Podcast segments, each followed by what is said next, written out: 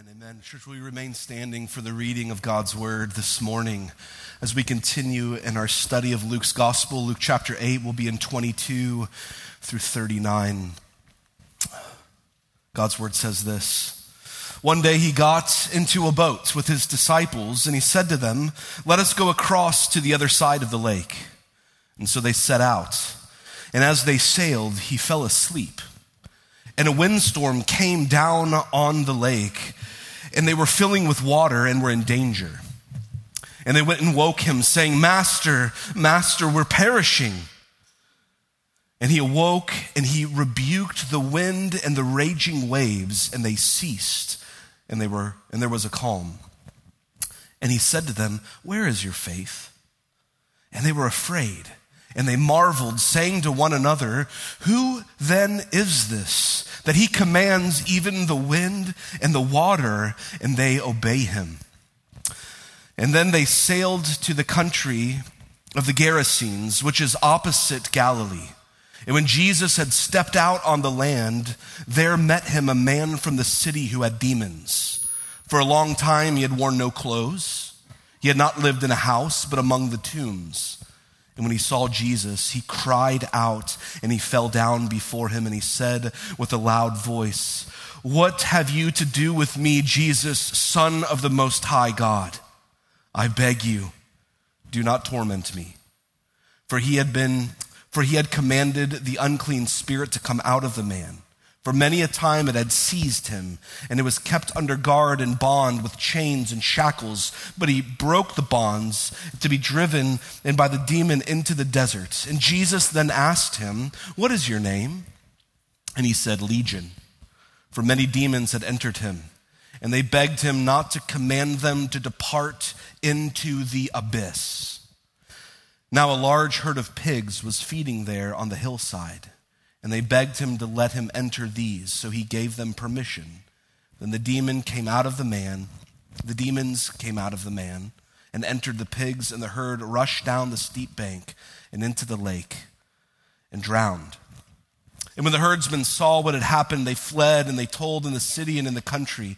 And then the people went out to see what had happened, and they came to Jesus and found the man from whom the demons had gone sitting at the feet of Jesus, clothed and in his right mind, and they were afraid. And those that had seen it told them how the demon possessed man had been healed. And then all the people in the surrounding country of the Gerasenes asked him to depart from them, for they were seized with great fear.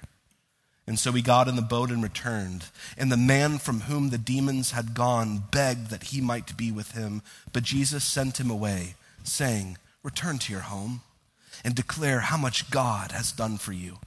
And he went away proclaiming throughout the whole city how much Jesus had done for him. Church, you may be seated. Well, band, thank you all so much. Uh, great job. It's always great to be in God's Word, to worship together as God's people. And uh, if you're new with us, I want to say welcome. So glad that you've chosen to come worship here at Risen. We are walking our way verse by verse through uh, Luke's Gospel. And so we are in chapter 8. If you don't have a copy of the scriptures, we have a few under the seats. There's little racks in there. If you don't own a copy of the scriptures, we would love to give you a copy. We've got some Bibles back in the welcome table. We would love for you to own and have a copy of God's Word Word that you can mark up. Uh, we believe it is uh, our most treasured possession, the literal words of God that is given to us and for us. And so, uh, what we've seen thus far in our study in Luke's gospel is that Luke, uh, if you remember the, the author of this, so Luke gives us two books. He gives us Luke's gospel and he gives us Acts. So it's, it's his, uh, his gospel account and then the birth of the church. And so here we're, we're given this picture and window and insight into the life and ministry of Jesus. Uh, and Luke is a historian, he's a doctor, and so Luke is of, uh, he, he's so careful to give all these important details because uh, in the very beginning, he tells us why he wrote this book is because he wants to give us an orderly account of everything uh, that, that's happened uh, to Christ. And so he, he's ordering these events that are given to us that we would know and see and understand who Jesus is and what he is all about. And we can tell from the way that he writes the gospel that he's interviewed all these eyewitnesses, that he's compared the sources. And so Luke is not a man who's just concerned with maybe his, um, his presuppositions or his, his opinions. He is gathering data and facts, and, and through the inspiration of the Holy Spirit, has given to us this careful consideration of the life of Christ. It's really remarkable. And so we get all these wonderful details in Luke's gospel that oftentimes aren't found in other gospels. Because he's concerned uh, as he's writing this, as he's writing to a friend that maybe is a new believer or not a believer, that this person would see and know who Jesus is.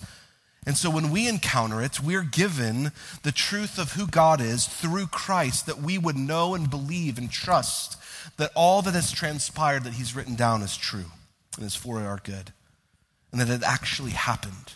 And so, as we've journeyed through, we see that Jesus went around preaching in the countryside of Galilee, northern Israel. And then we, are seeing that he's doing more than just teach and more than just preach. He's interacting with people, he's, he's healing. These miracle things have begun to happen as we've seen, as we've journeyed through. And we'll continue to see that happen. And then last week, Dr. Baker was preaching, did a great job. And one of the main concerns that Jesus is giving to his disciples and giving to all these people who are pressing in on him and, and longing to hear from him is not just that we would just hear the words and teachings of Jesus. If you remember last week, verse 21, it was so important, but that we would actually not just listen, but we would do what this Savior tells us. That we wouldn't just be hearers of the word, as James says, that we would be doers of the word we would do what he says, that we would be careful to listen. So he gives us all these listening stories from last week at the beginning of chapter 8. And he tells us a parable talking about how it's dangerous if we just become accustomed to taking in large segments of God's truth and somehow not letting it affect our lives that we would hear all the goodness of who God is, all the truths, and in our context of who Christ is and what He's done for us and how He's saved us and what He's rescued us from, and that we would leave here and it doesn't make any inroads into our actual obedience and our life throughout the week. Um, he warns us against that. Jesus says, Be careful how you listen that it would actually produce action in our lives. The Puritans had a word for this. They had a word for people that would just love to listen to God's word, but not actually do anything with it. Uh, they called them uh, sermon tasters. Isn't that interesting? So the Puritans said, Oh, there's this group of people, they're just sermon tasters. They would go around from town to town and try to find the best preachers to listen to. And they would go listen to the very best preachers and taste this sermon and this sermon and that sermon. And then they would all talk and discuss uh, who was better at it. Praise the Lord, we've all outgrown that, right? I mean, the Puritans were dealing with this. Jesus is talking about it then. Be careful that you don't just take it in and take it in and listen and listen, and you don't let it impact your actual life. That was last week. Um, and as we've journeyed through, we've seen that Jesus claims to be our Savior. He claims to be Lord. He's come to change our lives so that we would have fellowship with Him and that by His goodness and grace in our lives, we would be able to put His words into practice. Now, the second half of Luke chapter 8, which we won't quite finish today, but we've gotten, we'll get through a lot, um, gives us uh, a pivotal story on the boat, a very familiar one that we're all, if you've grown up the church, you remember this one. And then in the rest of chapter 8, we're given three healing stories, which we'll get to just one of them. So, chapter 8, if you want to outline chapter 8, a good sort of way of thinking about it is you have three hearing stories. Jesus talks about how you hear the word. You have a boat, and then you have three healing stories. So, hearing stories, a boat, and healing stories. So, three, a boat, and then three, right? And so, the first part, he calls his disciples to listen to him carefully. And here in the latter half of Luke chapter 8, as Luke is masterfully writing this by the inspiration of the Holy Spirit, we are called as his disciples to watch the Lord Jesus closely, to follow him And what we're going to find as we watch him and as we see him interact is that Jesus is Lord of the natural world. Jesus is Lord of the natural world. I'm going to read it again, the boat story, starting in verse 22. One day, he's talking about he, Jesus, got into the boat with his disciples, and he said to them, Let's go across to the other side of the lake. So they set out. And as they sailed, he, Jesus, fell asleep, and a windstorm came down on the lake, and they were filling with water, and they were in danger. And then the, the disciples woke Jesus, saying, Master, Master, we are perishing. And Jesus awoke, and he rebuked the wind and the raging waves, and they ceased, and there was a calm. And he said to them, Where is your faith? And they were afraid. And they marveled, saying to one another, Who is this that commands even the winds and the water, and they obey him? So, here in the story, Jesus, he is going from the Jewish west side of the Sea of Galilee and then he's going over to a much less densely populated area on the Gentile side, the eastern side of the Sea of Galilee. So he's sailing across the Sea of Galilee from the Jewish side to the Gentile side. Jesus gets into the boat, verse 23, and then he falls asleep, or he takes a nap, right? And I think this is in here, uh, this is pivotal. This is in here on purpose for us. Be, why, did, why did he fall asleep? Well, he was tired. Jesus got tired. Th- and you're like, well, of course, he fell asleep. What's the big deal here? But it's important for us to, to read this and let this settle into us because it's important for us as Christians, as followers of Christ, to understand that Jesus, yes, got tired. He is not Superman without the cape. He's fully human and fully God. He got tired and he fell asleep. I also think uh, there's part of him falling asleep that he did it deliberately, maybe for another reason. That he deliberately fell asleep in the front of the boat. And I think Jesus wanted exactly the situation that happened because he's also fully man and he's fully God.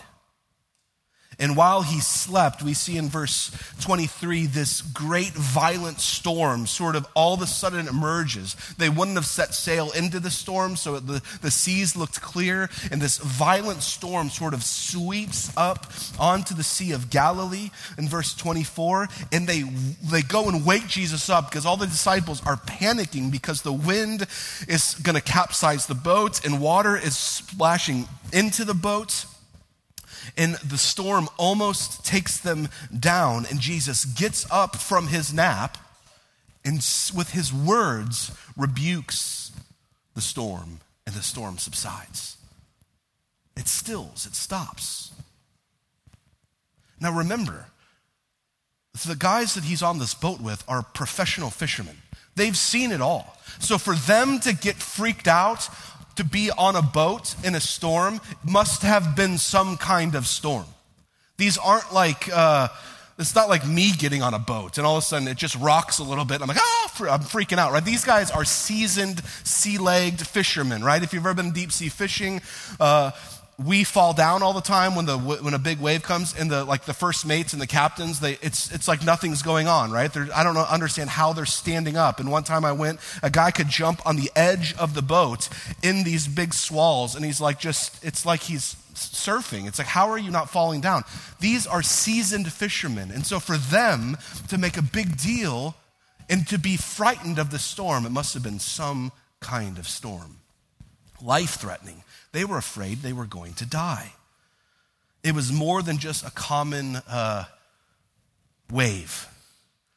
There was something going on here that shocked them when the words of Christ went out and this violent storm suddenly stopped right before their eyes.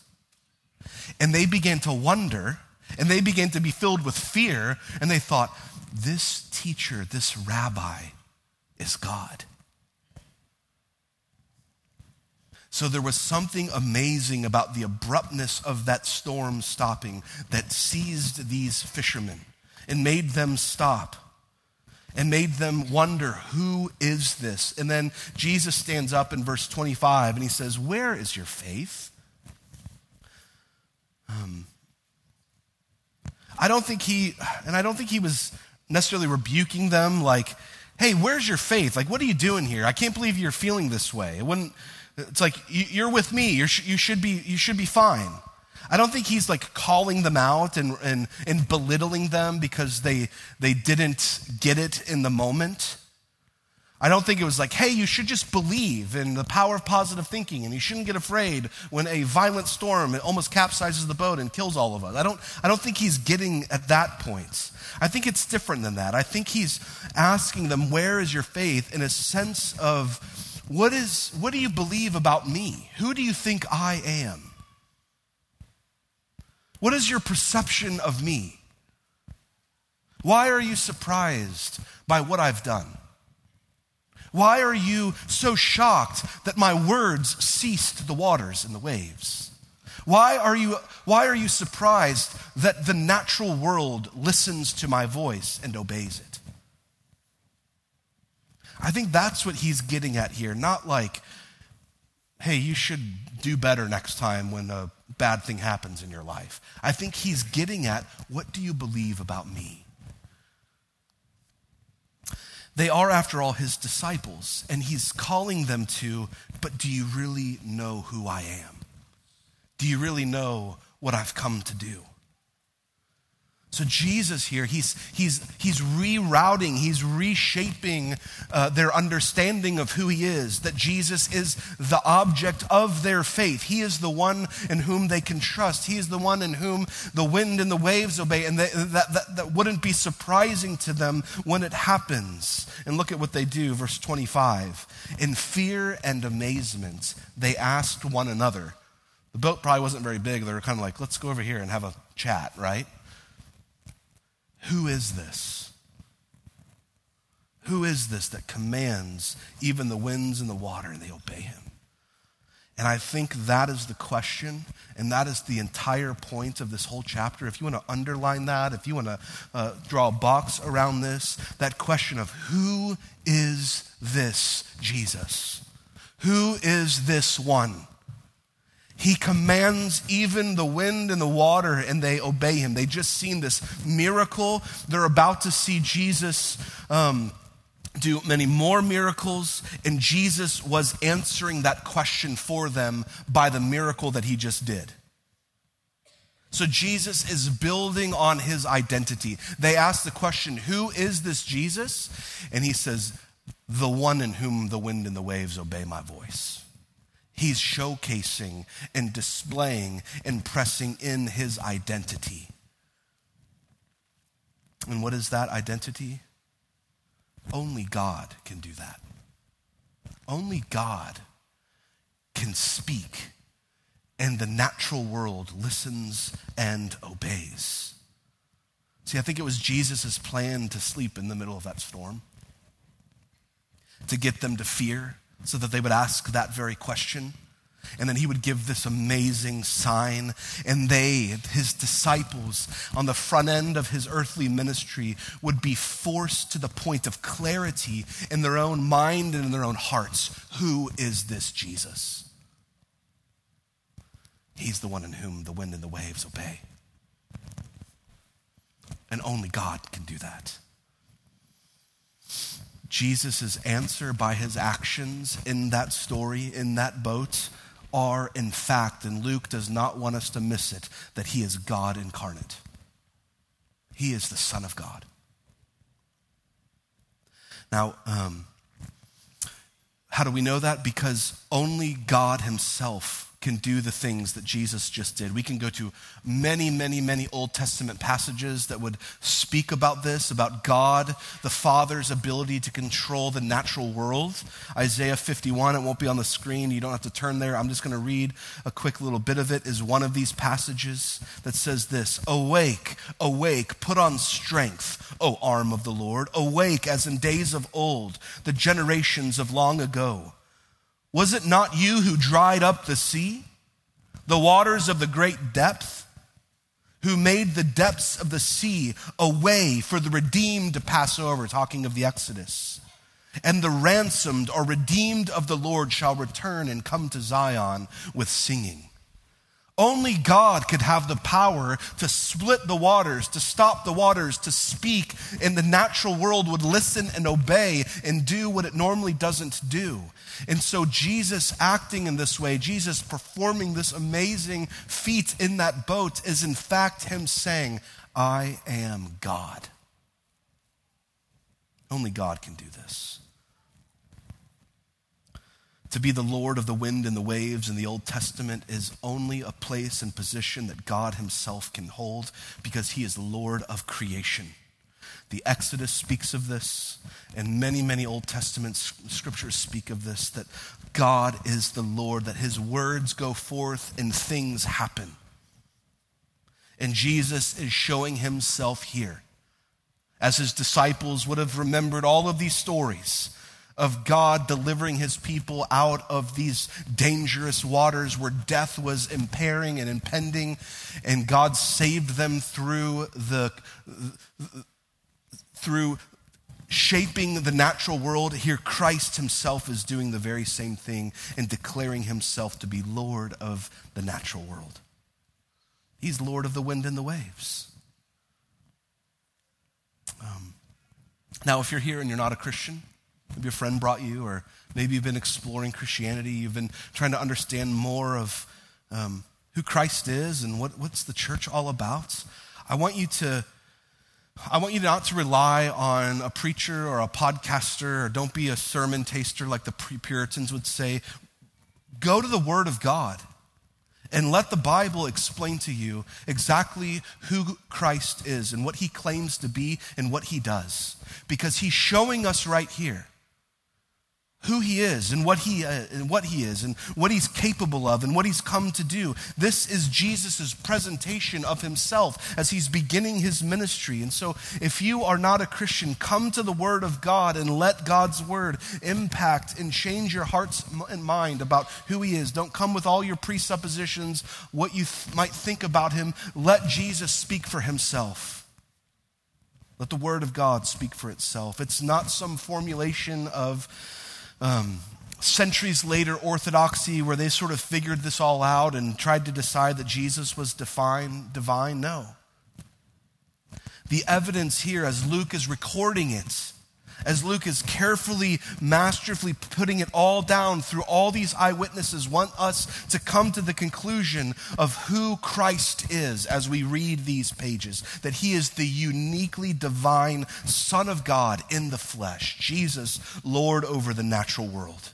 And so, miracles like this were meant to be signposts and pointers to his divinity.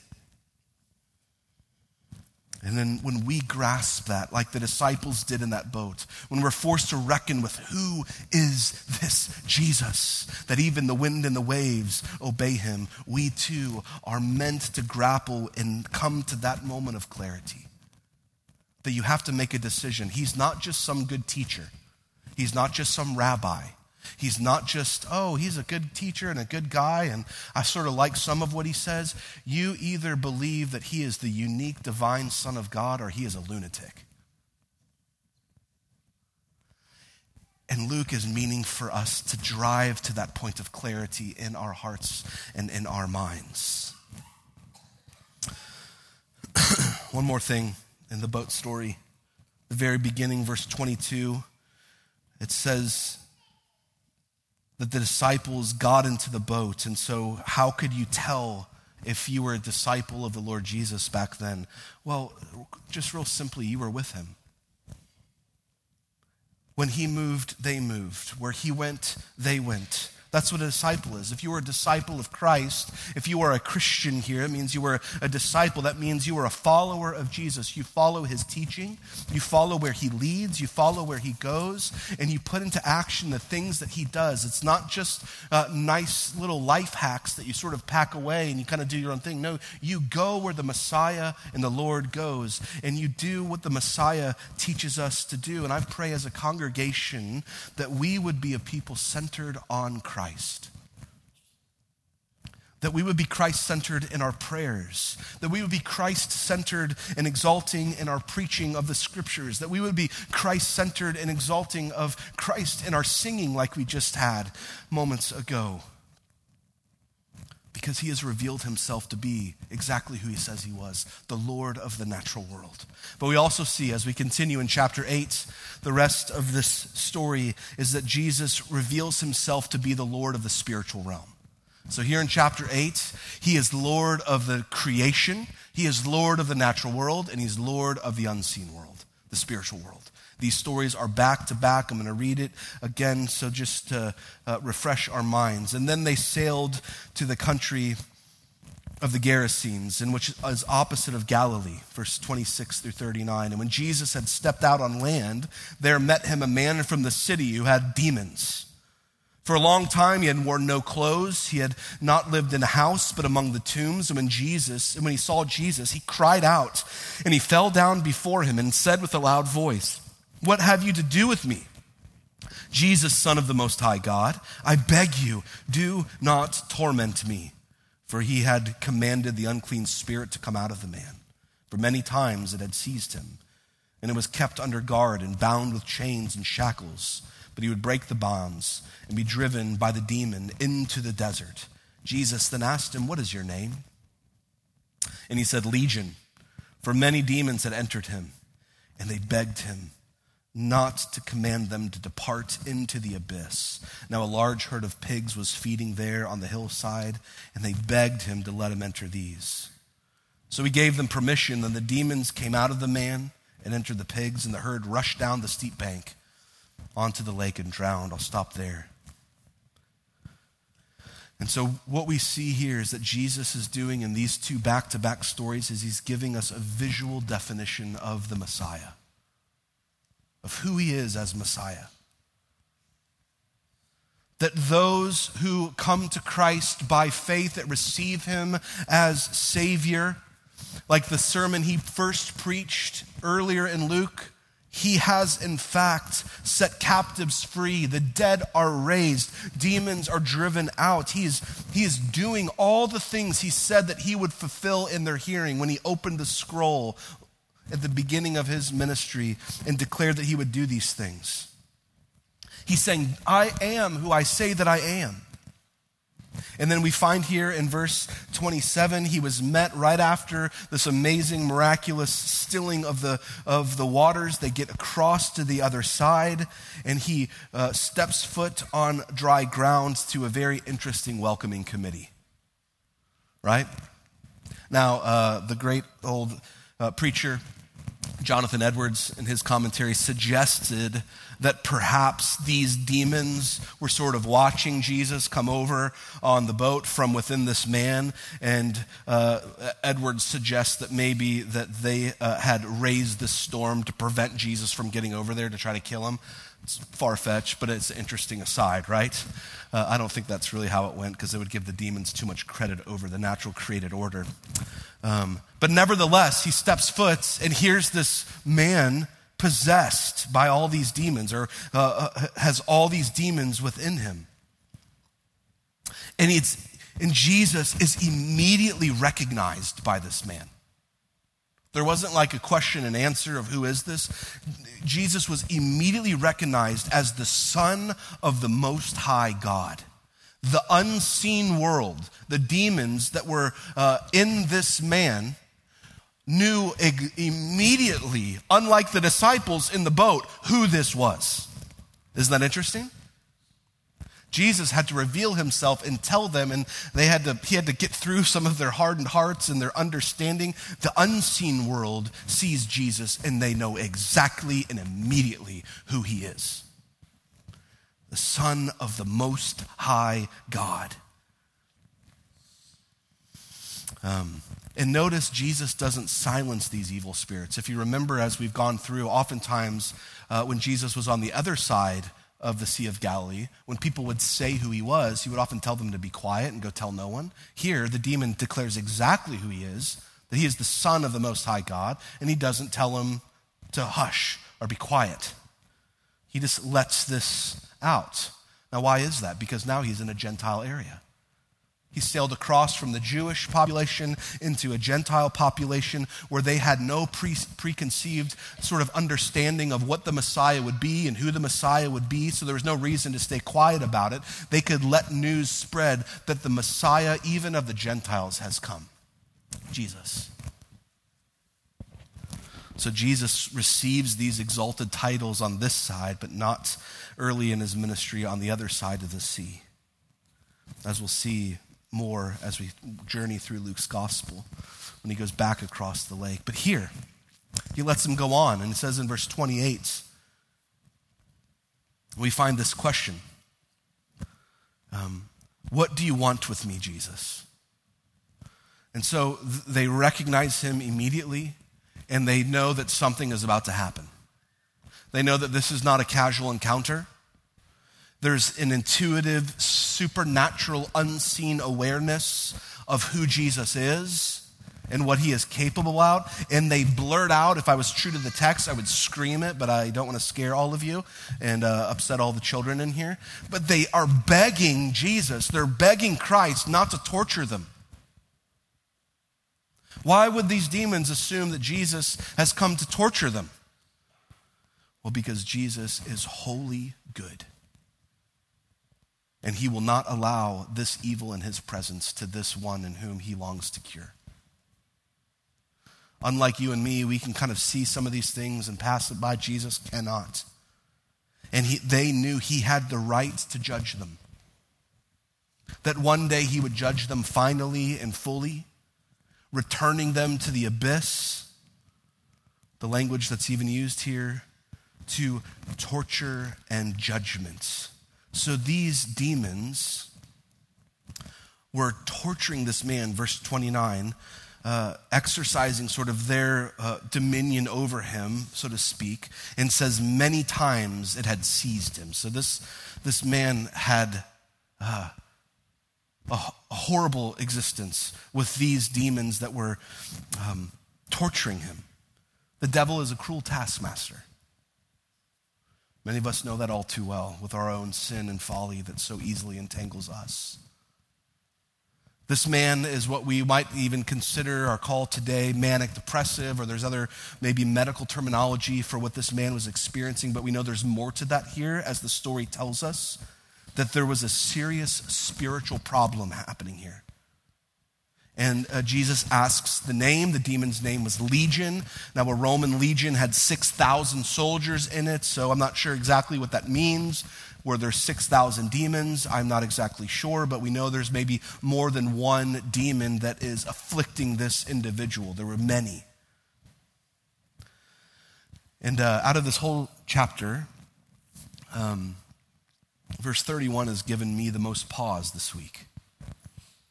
It made me reflect as I've been reading and meditating on this chapter.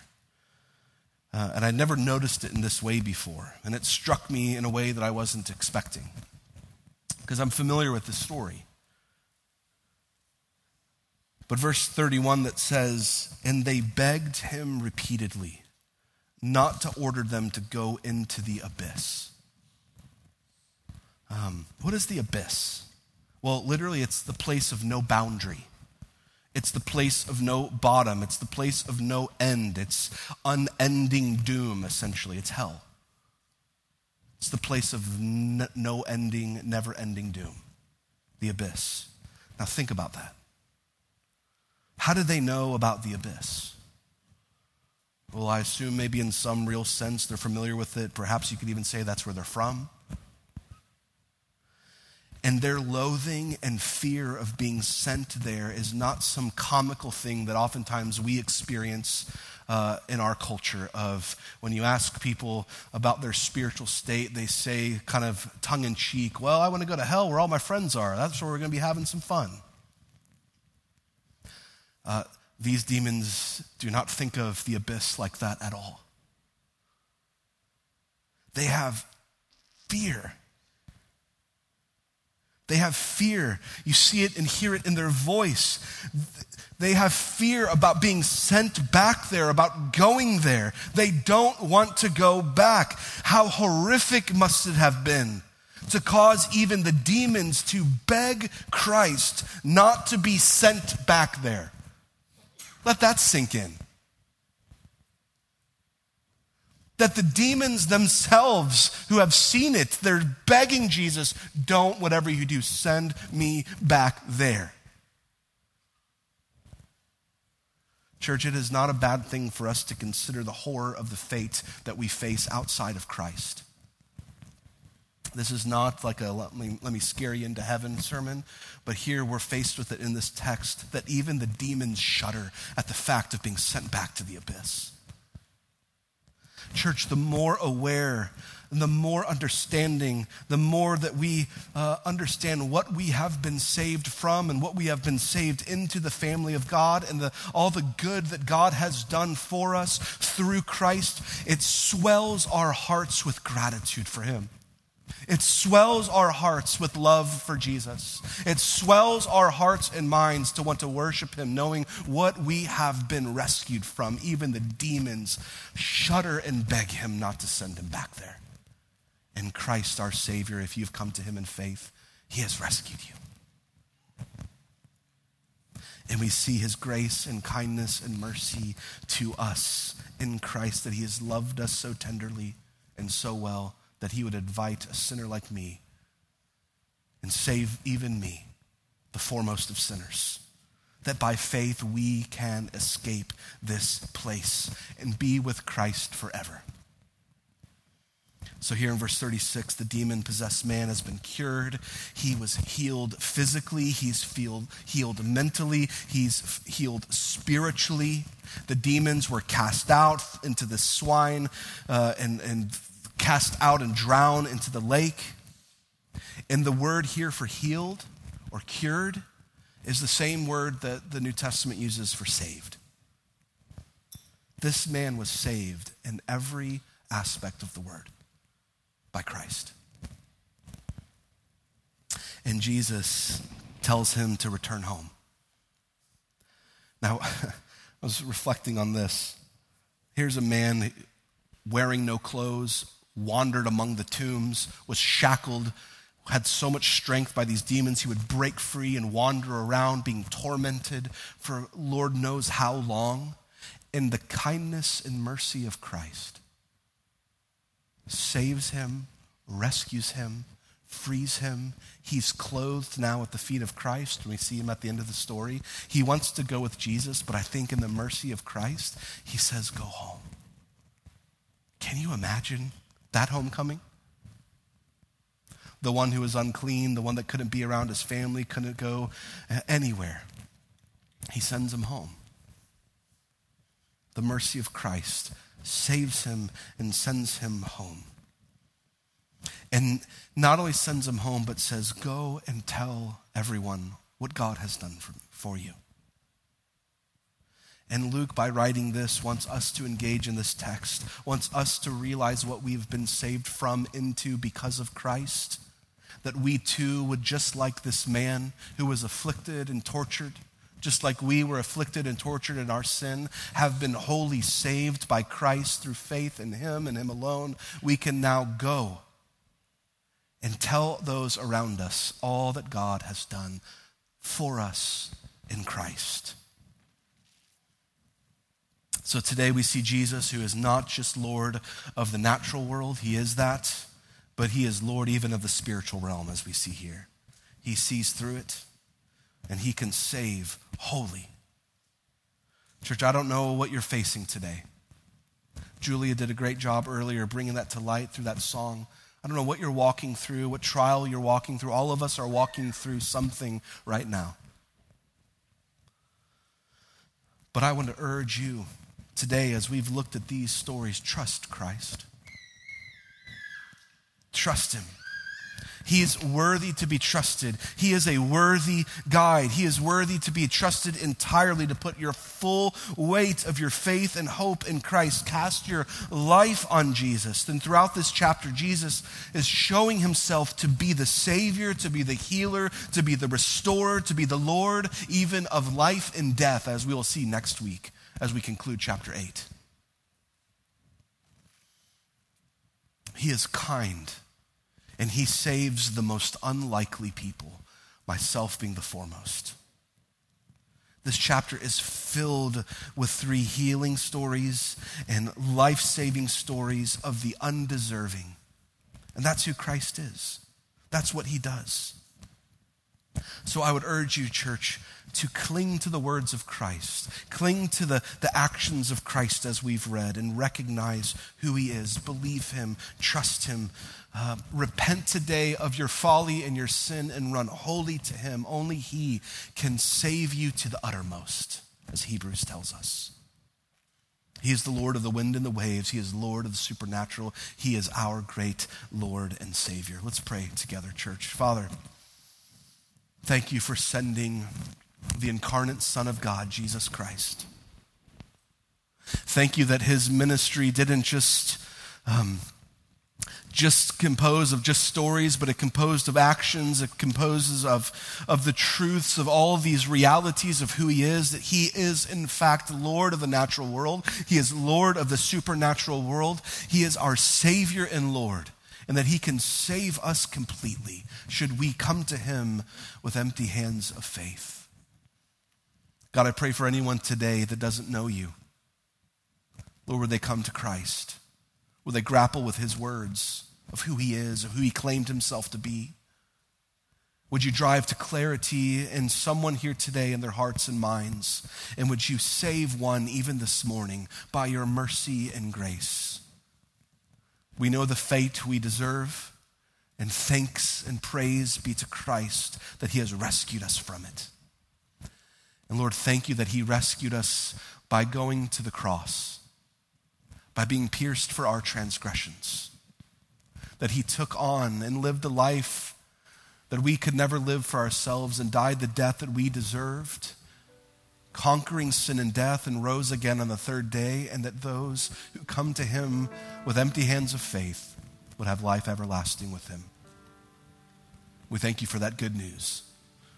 May we be a people centered on our Lord and Savior Jesus Christ, as revealed to us in your holy and inspired word today. In Christ's name, amen.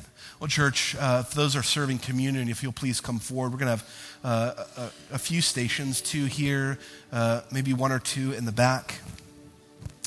Um, I wanted us to end by taking the Lord's Supper and us reflecting on all that Christ has saved us from. So if you are a follower of Jesus, if he has saved you, we invite you to the table today to take of the bread and of the cup.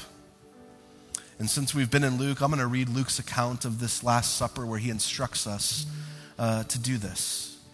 Luke 22 says, And when the hour came, Jesus reclined at the table, and the apostles with him. And he said to them, I have earnestly desired to eat this Passover with you before I suffer. For I tell you, I will not eat it until it is fulfilled in the kingdom of God. And he took a cup. And when he had given thanks, he said, Take this and divide it among yourselves. For I tell you that from now on I will not drink the fruit of the vine until the kingdom of God comes. And he took the bread. When he had given thanks, he broke it. And he gave it to them, saying, This is my body, which is given for you. Do this in remembrance of me. And likewise, the cup after they had eaten, saying, This cup that is poured out for you is the new covenant in my blood. And so when we come to the table this morning, we come in a state of remembrance, the scripture tells us. We remember all that Christ has done for us, remembers what he has saved us from, that he took the sting and the penalty of death in the abyss itself and has instead given to us glory in heaven, in community, in love and grace and mercy and hope in our time of need. And so, church, if you are a follower of Christ today, or maybe today you have become a follower of Christ, we will rejoice with you in coming to the Lord's table and taking of the body and the blood of the new covenant, remembering all of who Jesus is. Um, let me pray. And when I say amen, you come as you're ready. You come as you're ready. Lord, we thank you for your body and your blood. We remember you. We give you all praise and honor today.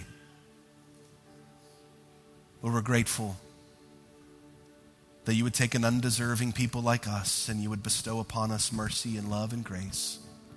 And so today, would our heart's posture be a remembrance of all that you've saved us from? that you've washed us in your blood, that your body was given for us. We love you and trust you. In Christ's name, amen. Come as you're ready, church.